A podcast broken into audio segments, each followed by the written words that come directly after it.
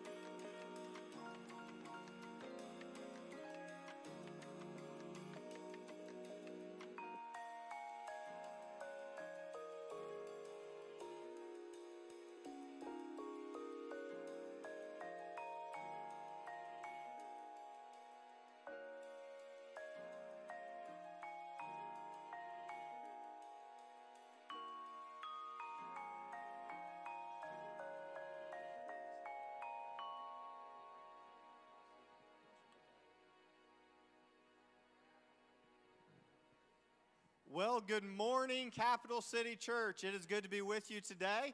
My name is Pastor Jacob, and we are going to get started here in a few minutes. Um, but before that, we do have a few brief announcements. And so we want to remind you that if you are uh, a teenager or you have children between 6th to 12th grade, we have youth group every Wednesday at 7 p.m. With that being said, we are taking the youth group on a youth trip next Sunday uh, to one of our sister churches in the denomination, Crossroads in Circleville, Ohio, for a youth rally. And so, if you have kids who want to be a part of, of a very vibrant youth group, we would love to have you out. It's every Wednesday at 7 p.m., but next Sunday, Next Sunday, the kids are going on a youth rally trip. We want to invite you out. The kids will have a great time. There's going to be transportation. You just have to have the kids here by 5 p.m. next Sunday, okay? And then you can go on a date night if you want. You can do whatever you want, but we'll take them for a couple hours um, and then we'll bring them back safe and sound.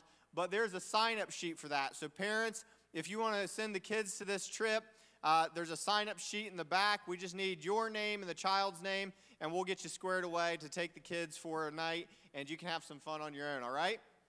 Also, we want to remind you um, that on April 1st, say it with me, April 1st, this is not an April Fool's Day joke, okay? Uh, on April 1st, we are going to have a church wide work day. And so we've been doing these periodically. They're a great time of fellowship. Um, they also help to clean up the church.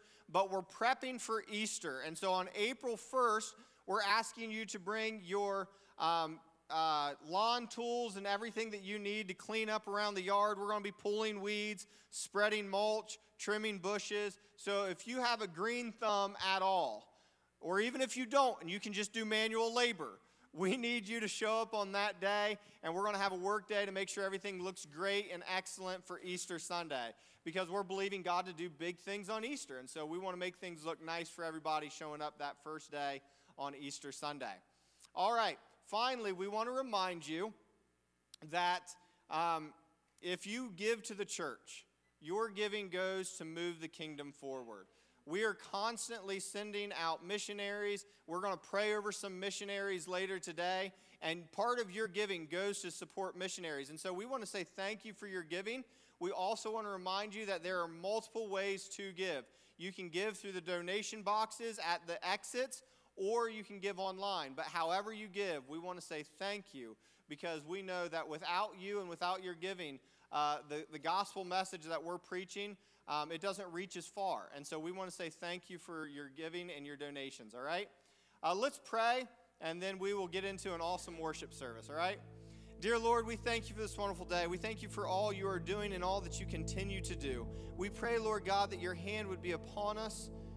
Lord God, we pray that we would slow down for a moment and that we would just experience the fullness of who you are. Help us, Lord God, to be all about the kingdom. In your mighty name we pray.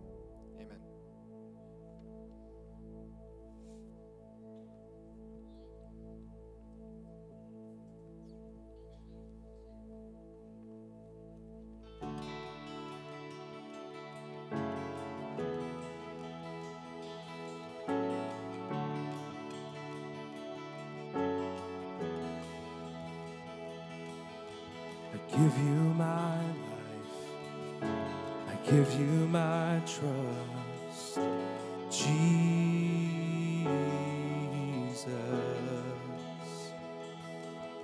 For you are my God, and you are enough, Jesus.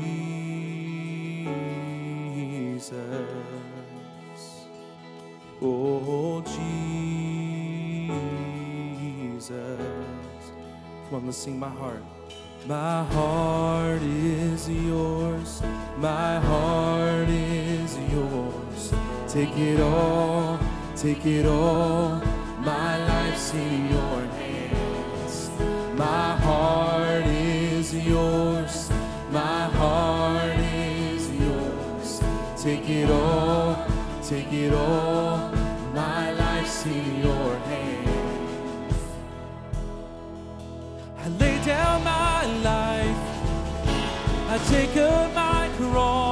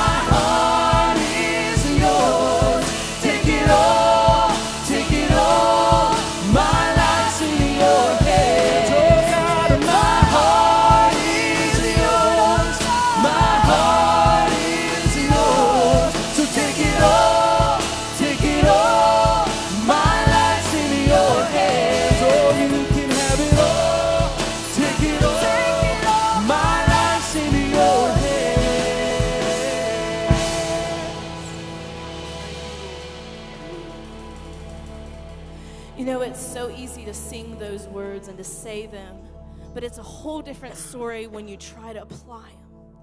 And you say, God, you can take it all. Not just what I bring on Sunday morning, not the best version of me, but the, the worst parts, the parts I struggle to look at, the parts I turn the lights off because I don't want to see it. Those parts, I'm bringing those to Jesus this morning. God wants to do a work. He has been so, so close to me in like the last four weeks. And there's been this consistency of praying for God, refine me. And refining means like, God, melt me down to the original form, rid of all the extra processes and the extra stuff that I've brought. Melt me down. Get me down to my solid element of what you created me to be rid of all the other stuff and the worldly things. And then, God, revive me. Bring revival in my heart because once you've melted me down to this perfect element that you created when I was in my mother's womb, then you can bring it back to life. You can give it purpose. You can call it. You can bring the courage to take that next step. And then, God, restore.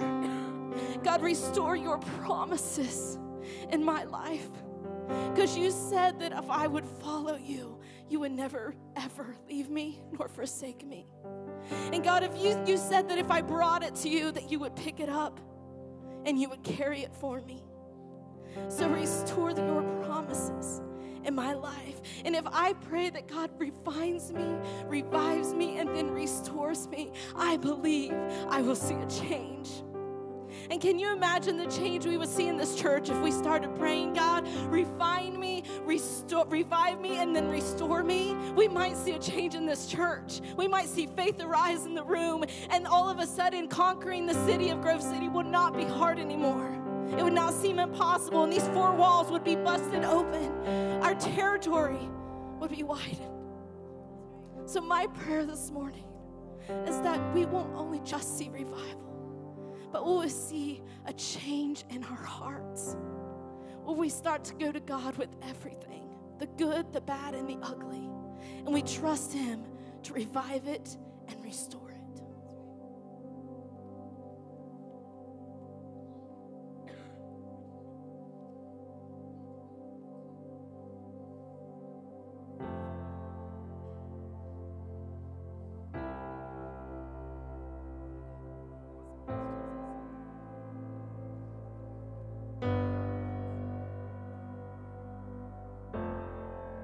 it. We see what you can do, oh God of wonders. Your power has no end.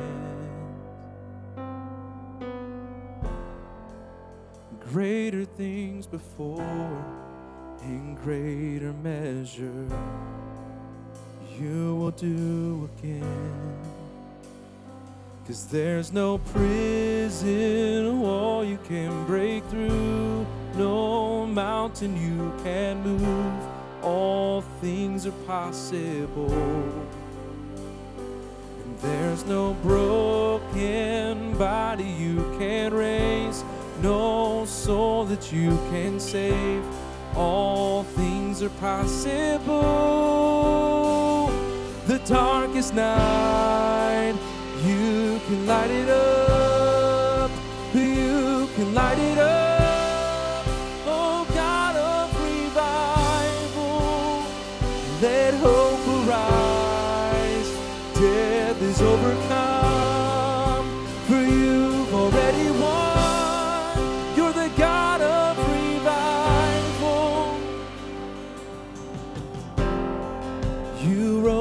Victory, and now you're seated forever on the throne. So why should my heart fear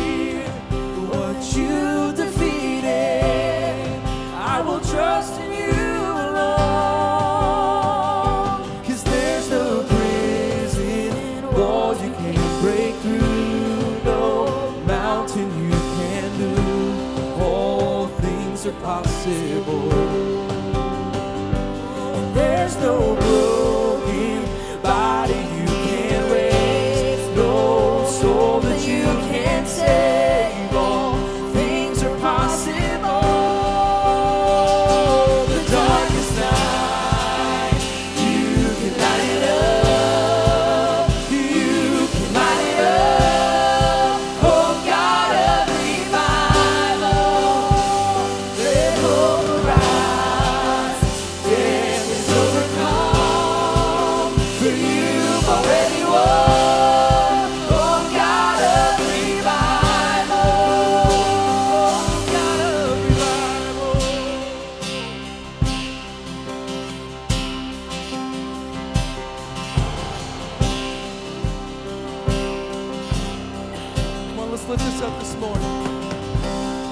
Come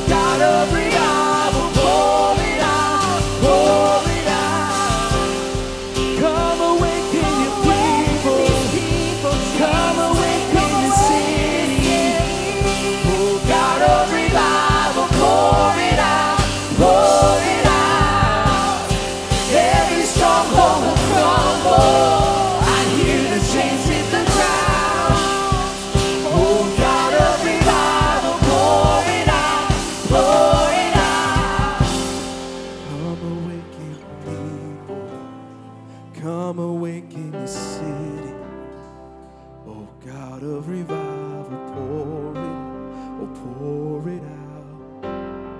Every stronghold will crumble. I hear the chains hit the ground. God of revival, pour it out, pour it out. Father, we just come to you this morning. God, we pray for your Holy Spirit to come and to fill this room, to fill our hearts this morning. God, we don't know what you want to do with this church, with Capital City Church and the leadership that you have put here. Uh, Father, the, the, the three churches that have come together, God, everyone comes from a different background. But God, we thank you for your Holy Spirit that can come and can anoint the leadership and can anoint the ministries and can work through this city, can work through the city of Columbus and the surrounding communities, God. And we, Lord, Lord, we know that you are going to do such a great thing through this church, God. And we ask that you would come this morning, right now, and you would fill our hearts and you would help us to receive whatever we need from you, God, today. We just thank you, Father, for your Holy Spirit, believing in faith.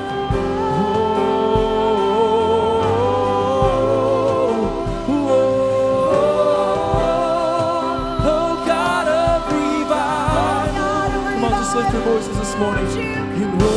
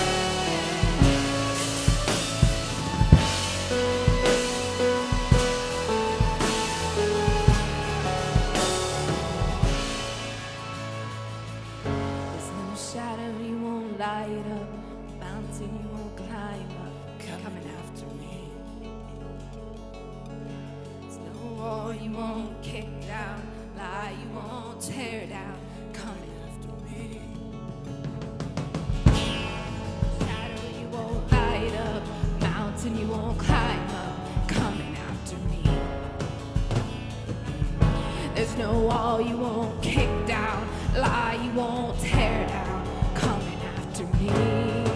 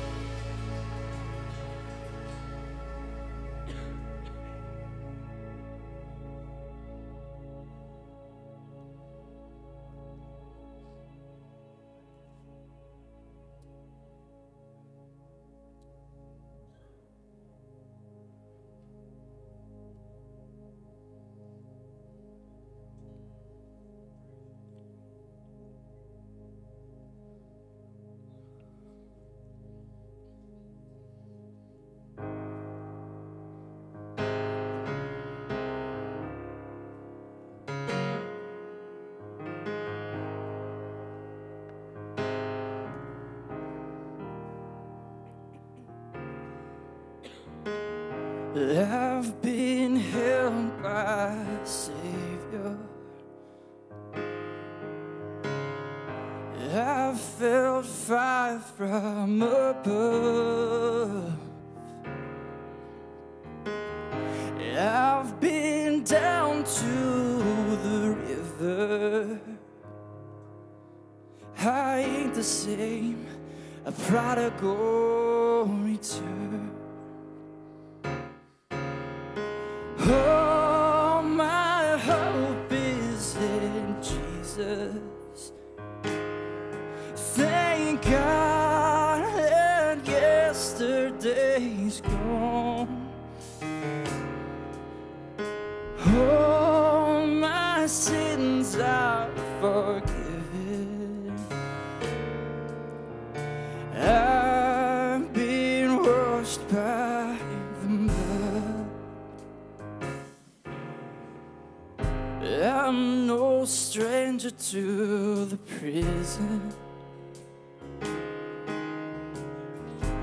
I've worn shackles and chains, but I've been freed and forgiven. I'm not going back. I'll never be the same. Come on and sing. Oh in Jesus.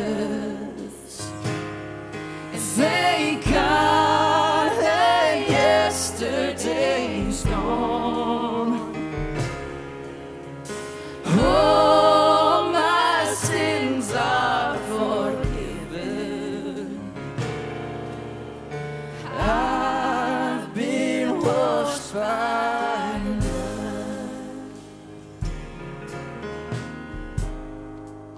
There's a kind of thing that just breaks me.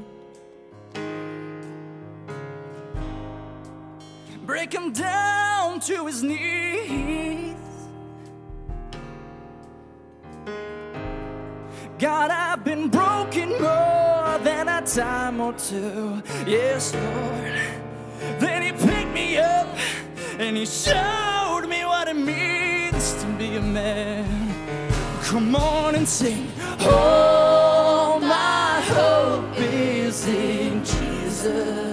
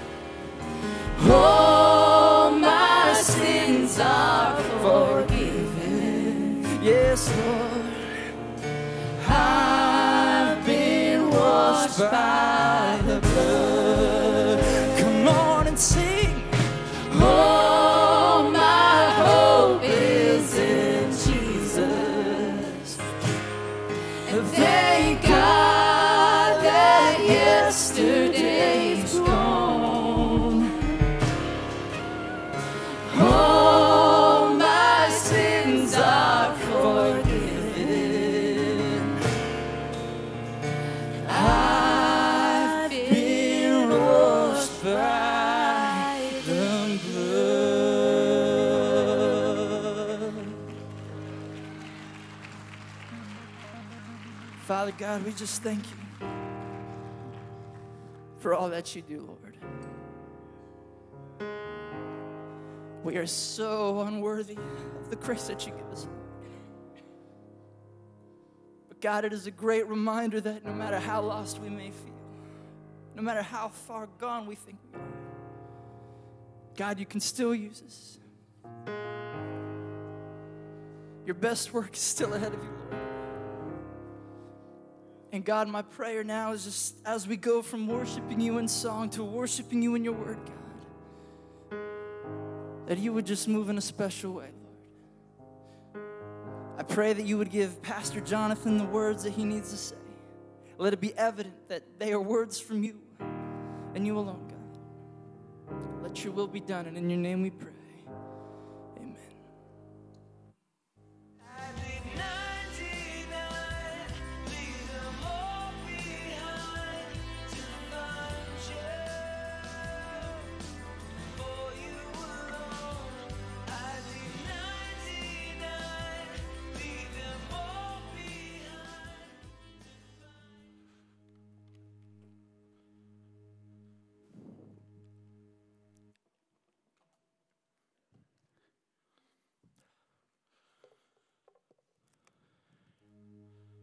Like I'm pointing that at you, like I'm going to come after you a little bit, huh? All right, we'll get to that in just a second.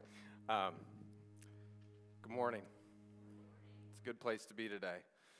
I woke up this morning and I thought, man, between daylight savings time and the snow, nobody's coming. So I'm glad you're not one of those people. If you're watching online, I love you too. That's why we have uh, live stream, so that when you can't make it out, uh, you can still be with us and follow along in the worship and the word. Um, if you want to find your way to a passage, we'll be in Luke chapter 15. We're going to be in Luke 15 for a few weeks.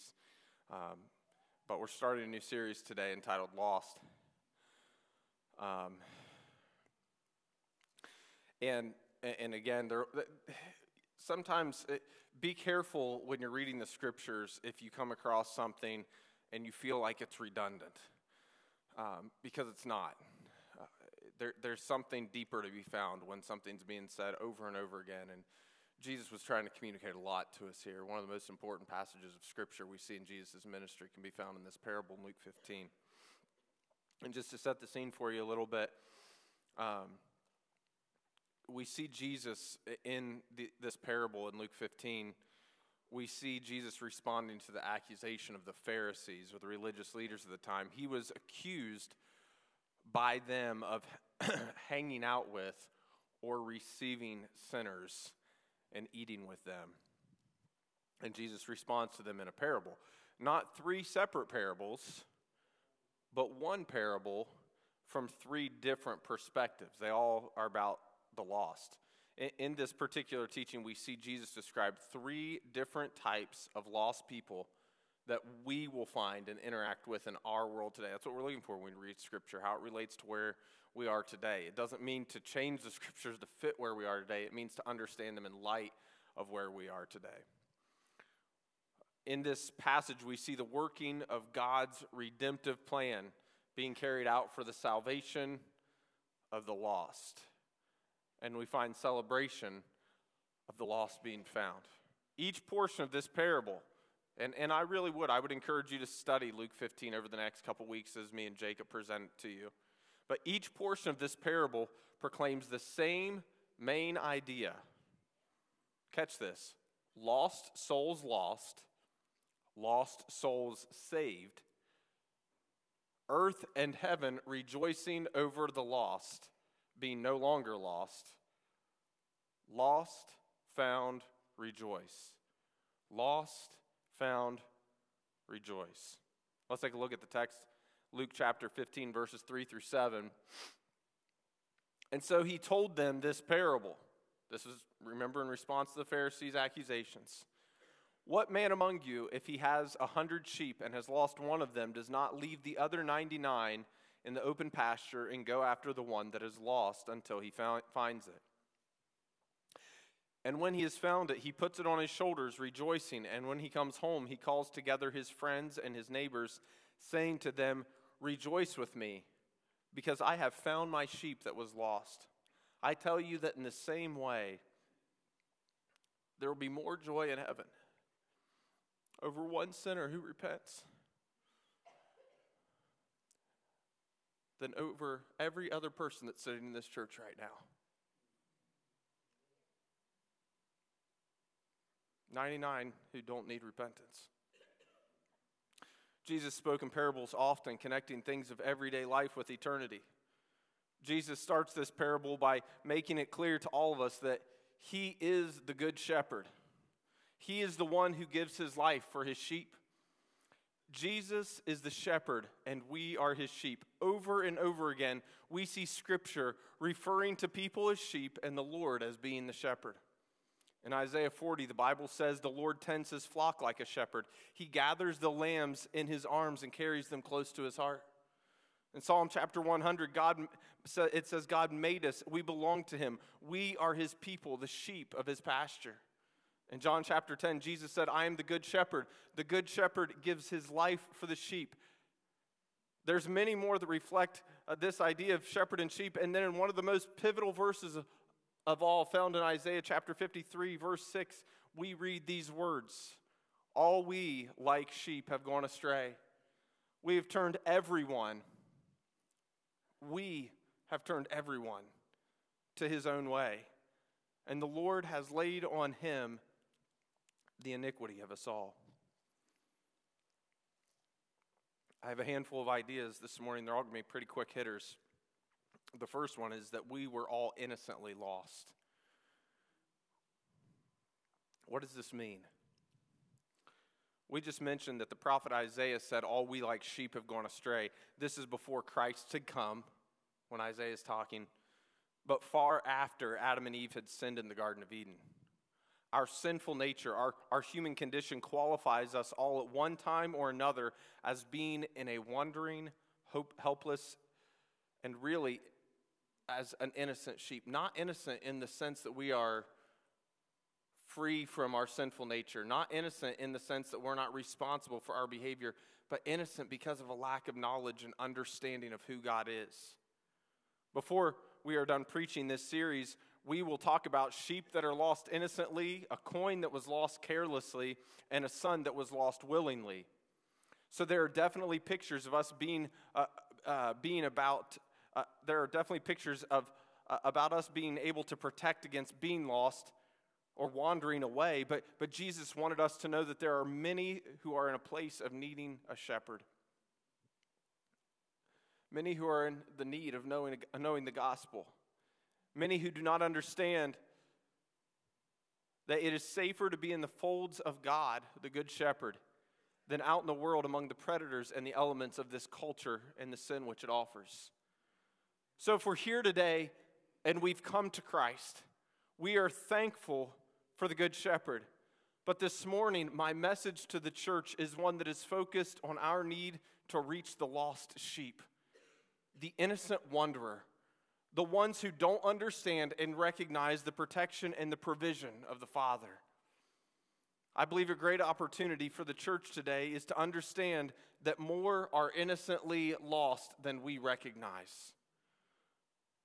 Our second thought this morning is that we fail to see others as innocent.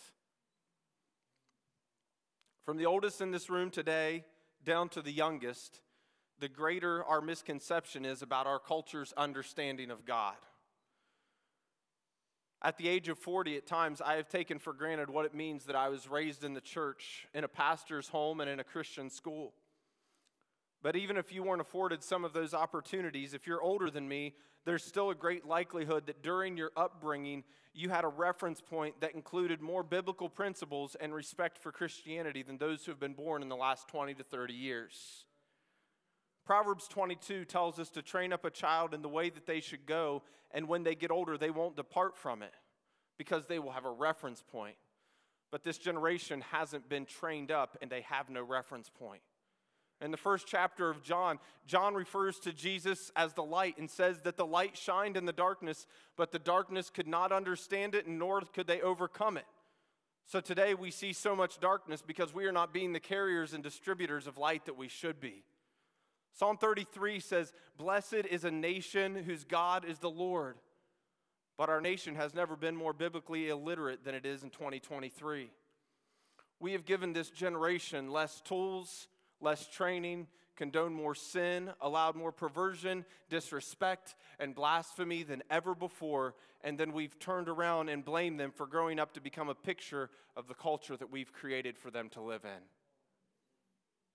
I know that's hard this morning, church, but this leads me to our next thought, and that's that we expect too much of the innocent. We expect too much of the innocent. I believe that we've put a burden on them that's more than they can bear. I believe this stems from the fact that putting the burden on them keeps us from admitting that we've failed them. Now, look, I'm, I'm 12 and a half years into parenting. And I think we all know none of us raised our kids and goes, man, I did it perfect. I wouldn't have changed anything. Constantly feeling like you could have done it better, would have done it better, should have done it better, learned how you could have done it better as you got older, whatever the case might be.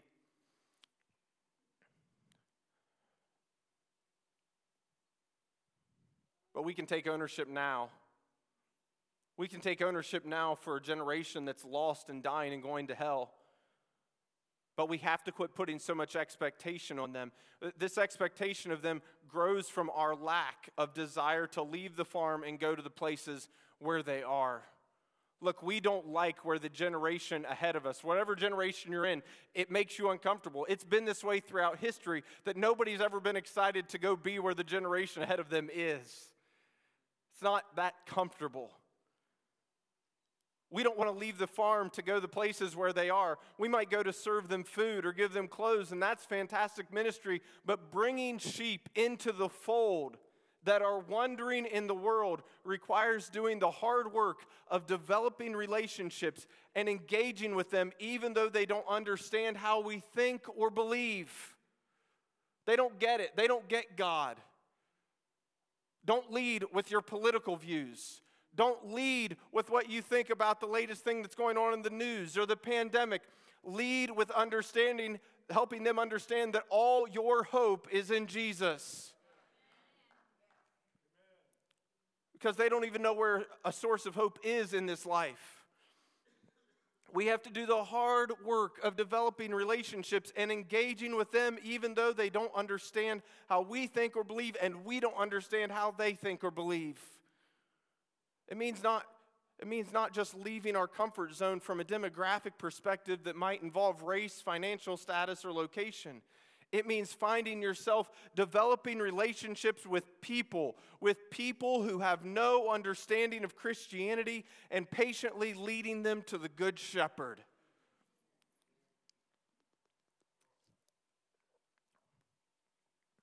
Instead, it's been said of us in 20, America 2023 that we, want, we are a people that want the greatest amount of comfort for the least amount of work. If you haven't noticed, cruises and all inclusive vacations are more accessible than ever before. You might note, I just read this this week, that Nazi Germany, Adolf Hitler, offered free and affordable vacations to the people of his country in order to keep them distracted from the incredible atrocities he was committing right under their noses. We have sat idly by in our comfort because we demand too much for our righteousness. We demand too much for our righteousness. The scripture today told us that Jesus rejoices more over one than 99. Can this be said of us? Since I've been the pastor here, we have baptized more than 20 people. I wonder how many of them you know. I wonder how many of them you've developed a relationship with.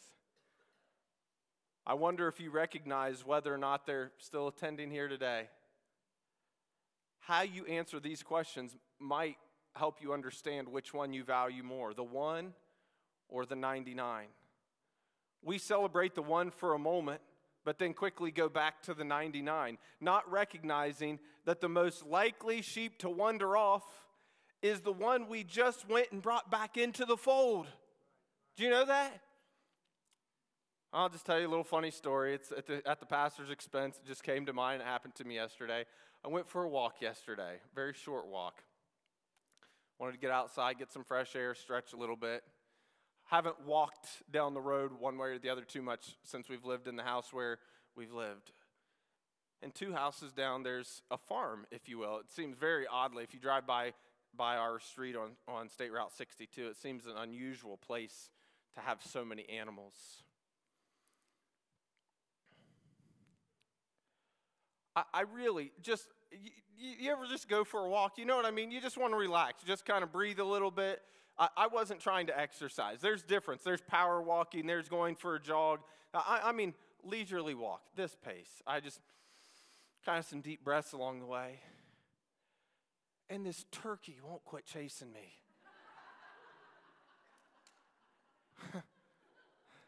I mean, I looked like a fool out there because I'm not, I'm not afraid of turkeys per se. I don't think I am.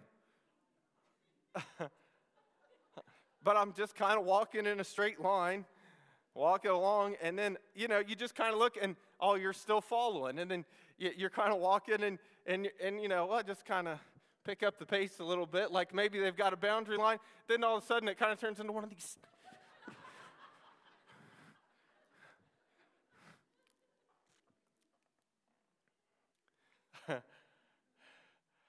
I, every time I did that little move to get away from the turkey, a car drove by and just pointed, laughed at me.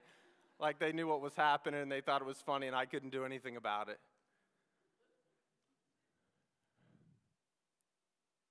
Probably, I don't know, 50, 60 animals and there's a lot of animals this little place.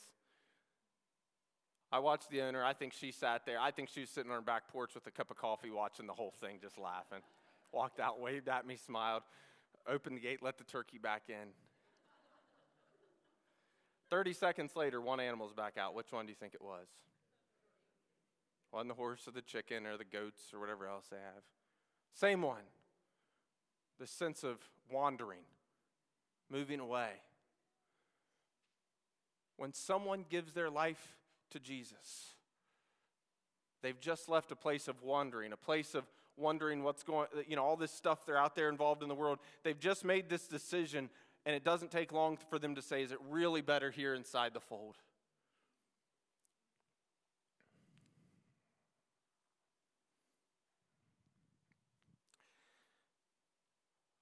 I'm not sure that we recognize that the most likely to wander off is the one that just came in.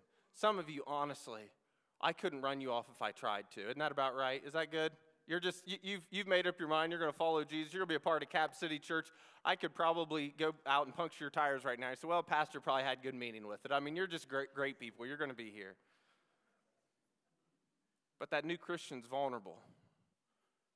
Enemy's trying to get to him because he knows that they're the most likely one to wander off.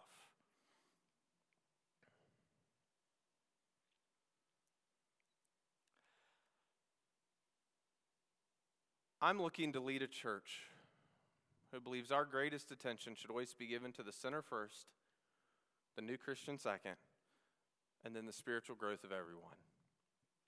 And if you've been attending church for any length of time that you would consider a long time, you should be walking in a place of maturity that is more interested in the one sheep than the 99.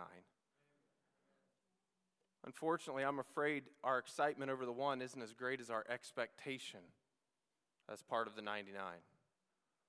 I'm not sure that our excitement over the one is as great as our expectation as being part of the 99.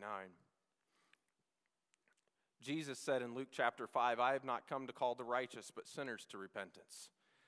And the Apostle Paul wrote to his protege Timothy that this saying is trustworthy and deserving of full acceptance that Christ Jesus came in the world to save sinners, of whom I am greatest.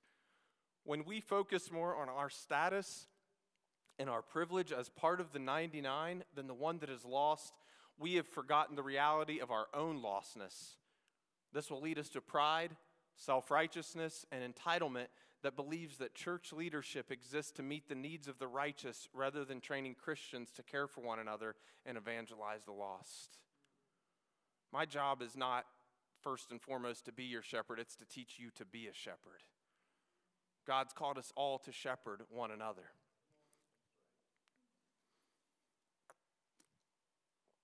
This leads me to what I believe is the central theme of this passage. One of the central themes, anyhow, is that we must take on the heart of the shepherd.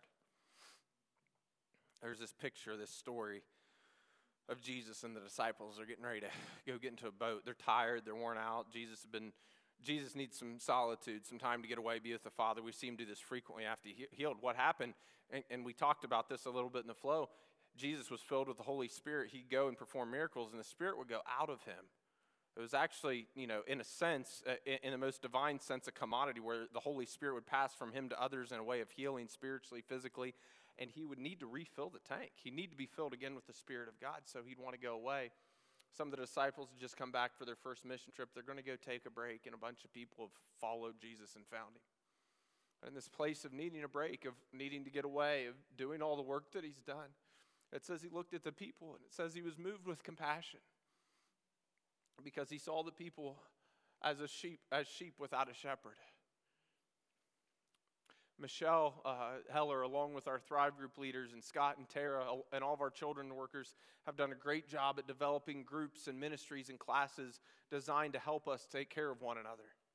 We are trying to equip you to be a pastor, not in the sense of needing to go get licensing or preach on Sunday mornings, but to care for other people. Every one of you can shepherd someone or multiple someones. Plenty of you already are, and I couldn't be more proud of you. We need shepherds with an eye for the lost sheep to know, feel, and see that there are sheep that aren't in the fold yet, that are innocently lost, and they need to be loved and nurtured and rescued from the evils of this world. Are the lost important to us today, church? Every lost sheep is valuable in God's eyes. That includes those who frustrate us, those who've turned, that we, who've turned their backs on us, and those we've turned our backs on, those we've overlooked, and even those who have betrayed us.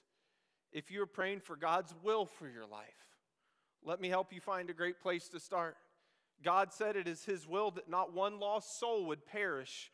So, how are you participating in God's will in the relationships that are in your life to do everything that you can to make sure that they don't perish in a devil's hell?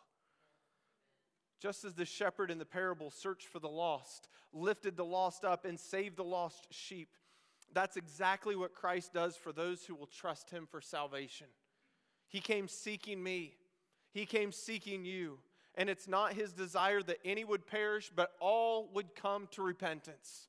He is seeking every single lost person in this world right now. Nobody is being overlooked. Nobody is unknown to him. He is calling them unto himself. This is a great statement that you need to keep in mind next time you're not sure whether or not you can break the ice with somebody over a discussion about God. You will never, ever, ever encounter someone who God is not dealing with. Never encounter. God was dealing with you, wasn't He? Once upon a time, God was dealing with you, and each and every person that you encounter today, God is dealing with. And if you would speak the name of Jesus to them, if you would speak a word of hope, you could make a connection with them because God has created us in His image and His, his desire to draw us unto Himself. God is searching for those lost, no matter how lost they are, no matter how far in sin they have wandered. Jesus knows each and every one of them, and He cares about them. If you're lost today, if you're here and you say, I think I might be one of those people, God's been dealing with me. Jesus knows, and He's the one that's speaking to your heart.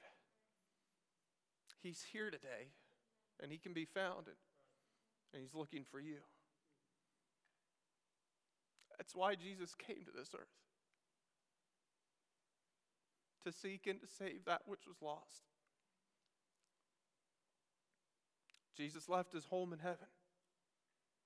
He took upon himself the form of a man, and he came into this world to lay down his life for those who were and those who are lost.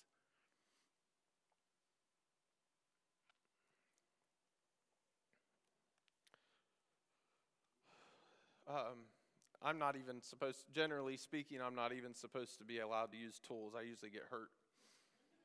Allison can tell you stories. Uh, we have tools around the house so that Wesley can break them. That's why I buy them. so he has something to play with. I mean, I just almost consider, but every once in a while, I, I find something that's simple enough that I, I can do, and uh, just just a basic drill. Um, uh, it's been a few months ago. I, I, I, remember as a preacher, sometimes God brings something to your mind, and I wrote this down as kind of a note, and I didn't know when or how I was going to use it. But it was like, it was a typical weekday morning. The morning rush is going on. One kid going to school, two others getting ready to go to school. Me and Allison, one after the other, right outside the door.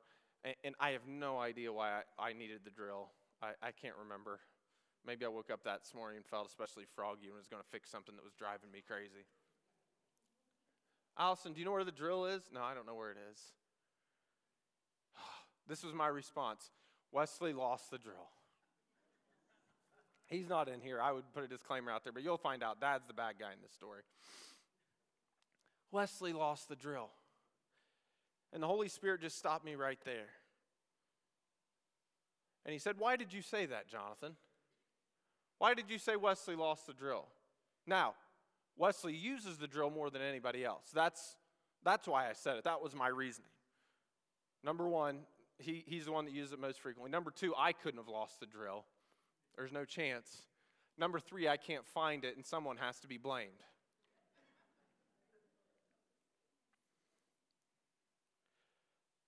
And I do. I remember pausing right there at the counter. And I think I said this all to Allison. Maybe I just thought it out loud. I don't know. I said, Where's the drill supposed to go? Some of you are way more, most of you are more organized than me, I would imagine. Where's the drill supposed to go? And I looked at Allison and I said, How can I blame Wesley for the drill being lost if we've never put, made a place where it's supposed to be?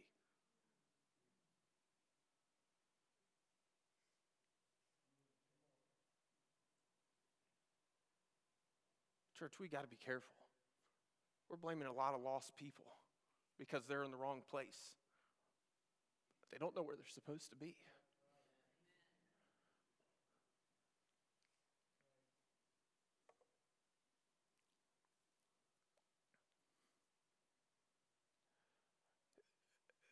They don't have the reference point that we had.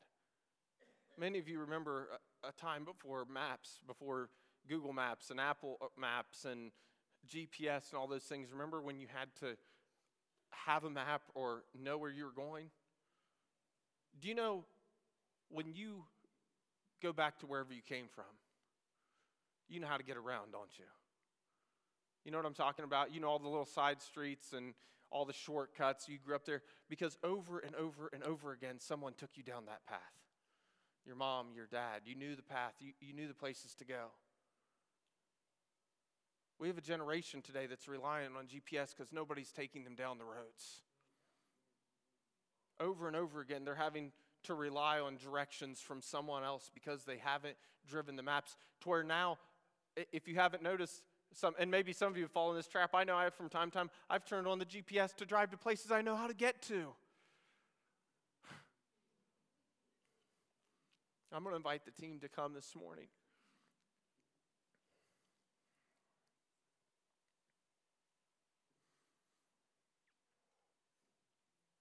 There's a couple times in my parenting career that my children have been in horrible accidents. I mean, really, they really weren't good. And they involved a lot of blood, a lot of stitches, a lot of pain, a lot of screaming and crying. And in both cases, within a few seconds, they were in my arms.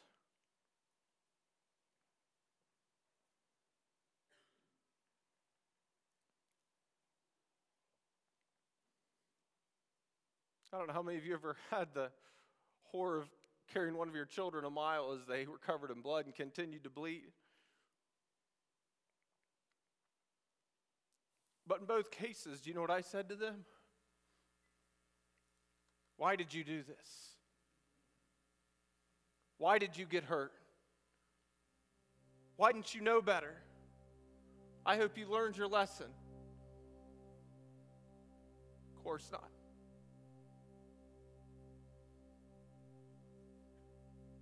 I wanted to do everything that I could, as quickly as I could, to get them the medical attention that they needed. It didn't matter.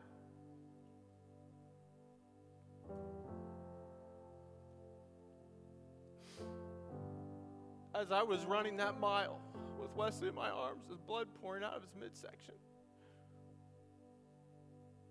he kept saying, Dad, it was my fault. It's all my fault.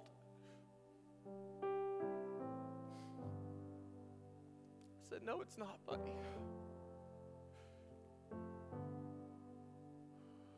It's going to be okay. We have a generation that thinks everything's their fault. They feel guilty, they feel ashamed, they feel blamed, they, they're taking on all this pressure, all this blame. I remember in those moments that my heart was broken for my children.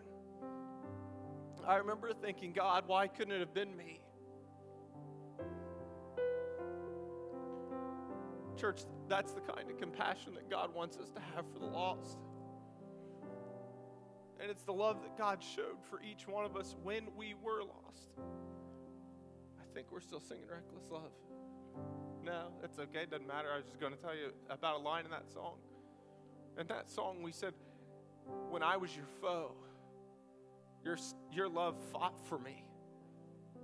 The scriptural parallel there is from Romans 5 8 that says, While we were still in sin, to be in sin is to hate the love, the law of God. While we hated him, while we wanted to kill him and tear him down, his love fought for us.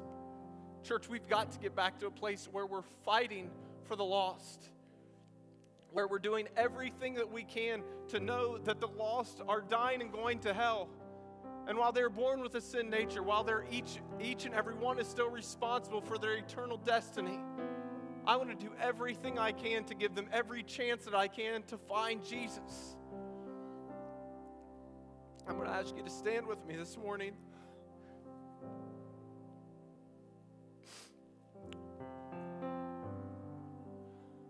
And understand this morning that the love of God is in hot pursuit of the lost. It's only by the power of the gospel that a lost soul can be saved. There's only one true gospel. But how can anyone be saved? The Bible says if they don't hear the gospel, you own the greatest gift in the world and it's free for you to give away. The gospel is this that God loved you in such a deep and unfathomable way that he was willing to drop everything to chase after you in hot pursuit to bring you back to him. The love of God is displayed by the person, the life, the death, the burial, and the blessed resurrection morning of Jesus Christ. Jesus really, really, really wants you to be saved. He really does. He wants you to know that it's better on this side, that all your hope can be in Jesus, that whatever you're holding on to, it's not as good as what He's got for you. But if you're saved, He also wants the lost around you to be saved. So this morning, I'm going to ask that you come and pray. And I want you to ask God to renew the passion you once had to see the lost come to Christ. This is the challenge simply this morning and over the next few weeks. Lost be found. Found, seek the lost. Lost be found. Found, seek the lost. Father, we thank you for the gift of your Son, Jesus Christ. We thank you, God, that you withheld nothing on our behalf.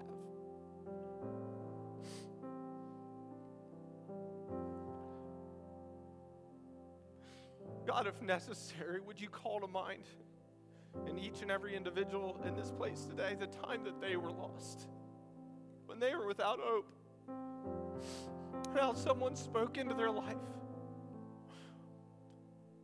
when they found Jesus. And God, that you would ignite a fire and a passion within them to recognize what a difference their story makes, what difference their testimony what their life could do, everything that they've been through in their life, God, that you want to turn it for good and use it for your glory to lead others to repentance.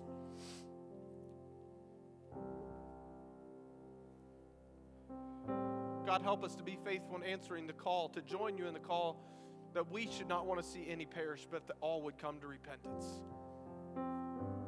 Lord, help us to make decisions in this direction today. In Jesus' name, amen. In the morning